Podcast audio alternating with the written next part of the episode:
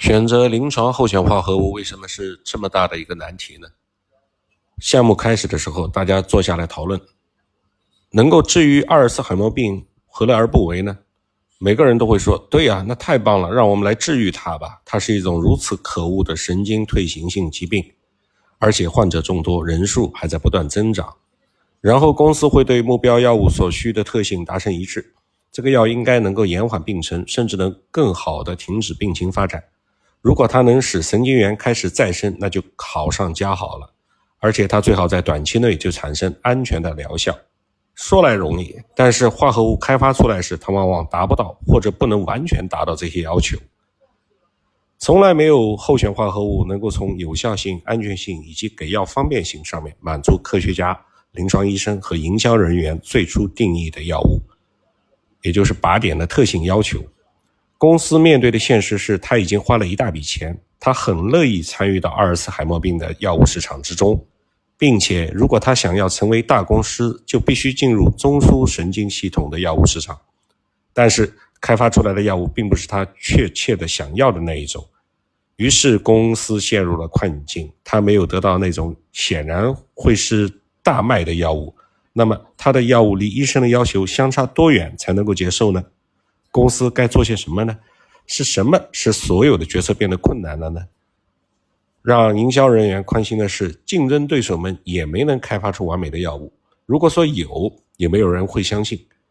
从最初形成的治疗方向和如何治疗的意见，再到选择临床候选化合物，期间历时数年，临床情况和市场竞争的态势都在发生变化。在药物开发的过程之中，营销人员也可能已经换了好几波了。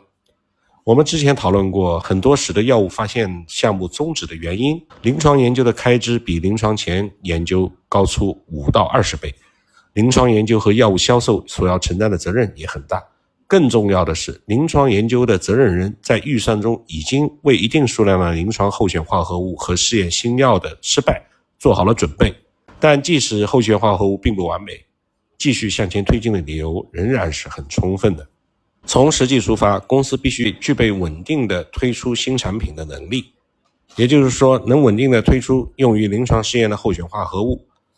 那些外包研究机构就是 CRO，它的英文是 Contract Research Organization。CRO 机构的容量使得新产品流趋于平稳。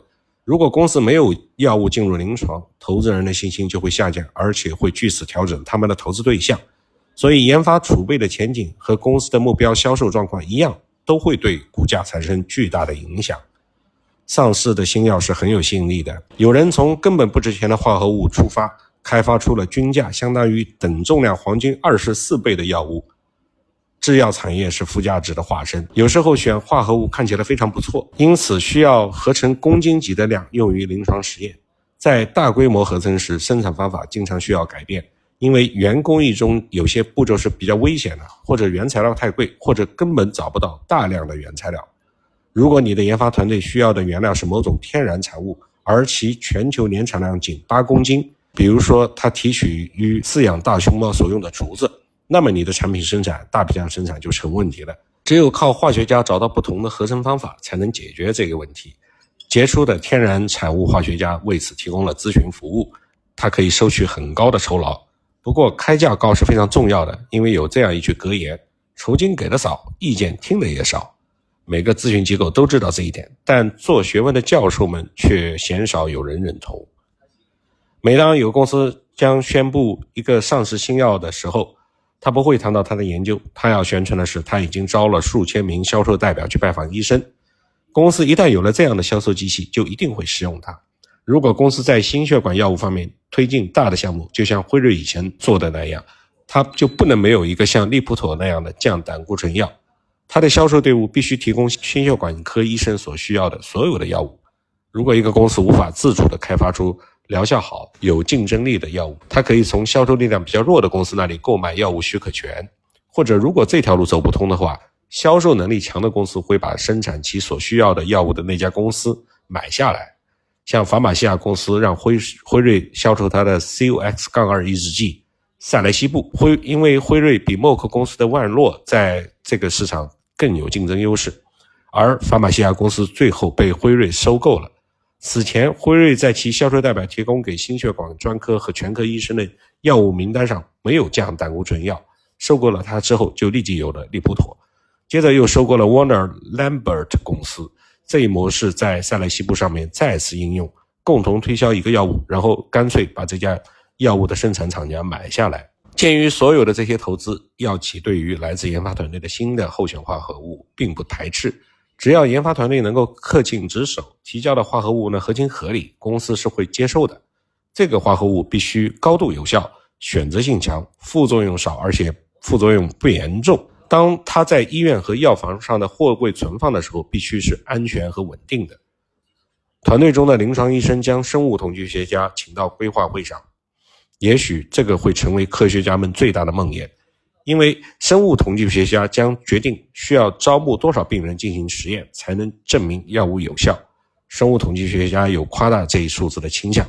我认为四万名患者应该够了。一个差劲的生物统计学家，就像无能的毒理学家那样，会成为公司的心病。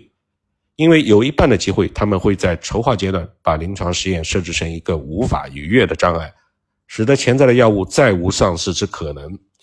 尽管如此，如果参与试验的患者人数过少，则会使得实验缺乏说服力，从而在两方面增加成本。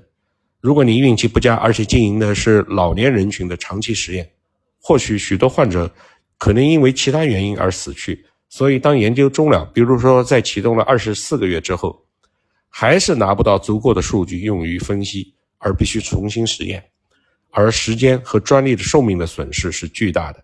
可能在两年间，每年有超过十亿美金的收入是无法挽回的损失掉了，并且你进入这个市场的顺序也会往后排，从同类药物中的原来的第一变成了第三，这将使销售变成一场代价更为昂贵的高地攻坚战。有时候招募过少的患者会带来更严重的后果。假设就像几个大药原先遭遇过的那样，药物治疗组出现的癌症病例数高于安慰剂组。药企相信这并非是药物的作用引起的，只是巧合，因为实验人数从统计学上来说太少了。然而，他们如果不愿仅仅是因为治疗组的患癌人数比安慰剂组的多而从 FDA 那儿得到一张本药可能致癌的标签，那就必须得在足够大的人群样本中重新实验，以便使癌症的几率在两组之间均匀的分布。现在你已经损失了一到两年的时间。还要负担第二次更大规模实验的费用，真是悔不当初。明白这些之后，就不会有人与生物统计学家们去争论了。大药企的决策会议又是怎么样子的呢？每一个治疗领域的负责人都已经进行了大约六个月的准备工作。科学家的奖金和他的候选药物的开发是直接挂钩的。对于真正的候选化合物，他们会做怎样的决定呢？不管是在新泽西、瑞士还是英国。这些会议的情景都是相似的，基本原则十分清楚：不能派代表出席，不能携带局外专家，不论这个专家得过多少次诺贝尔奖，所有的文件必须至少提前十四天进行传阅。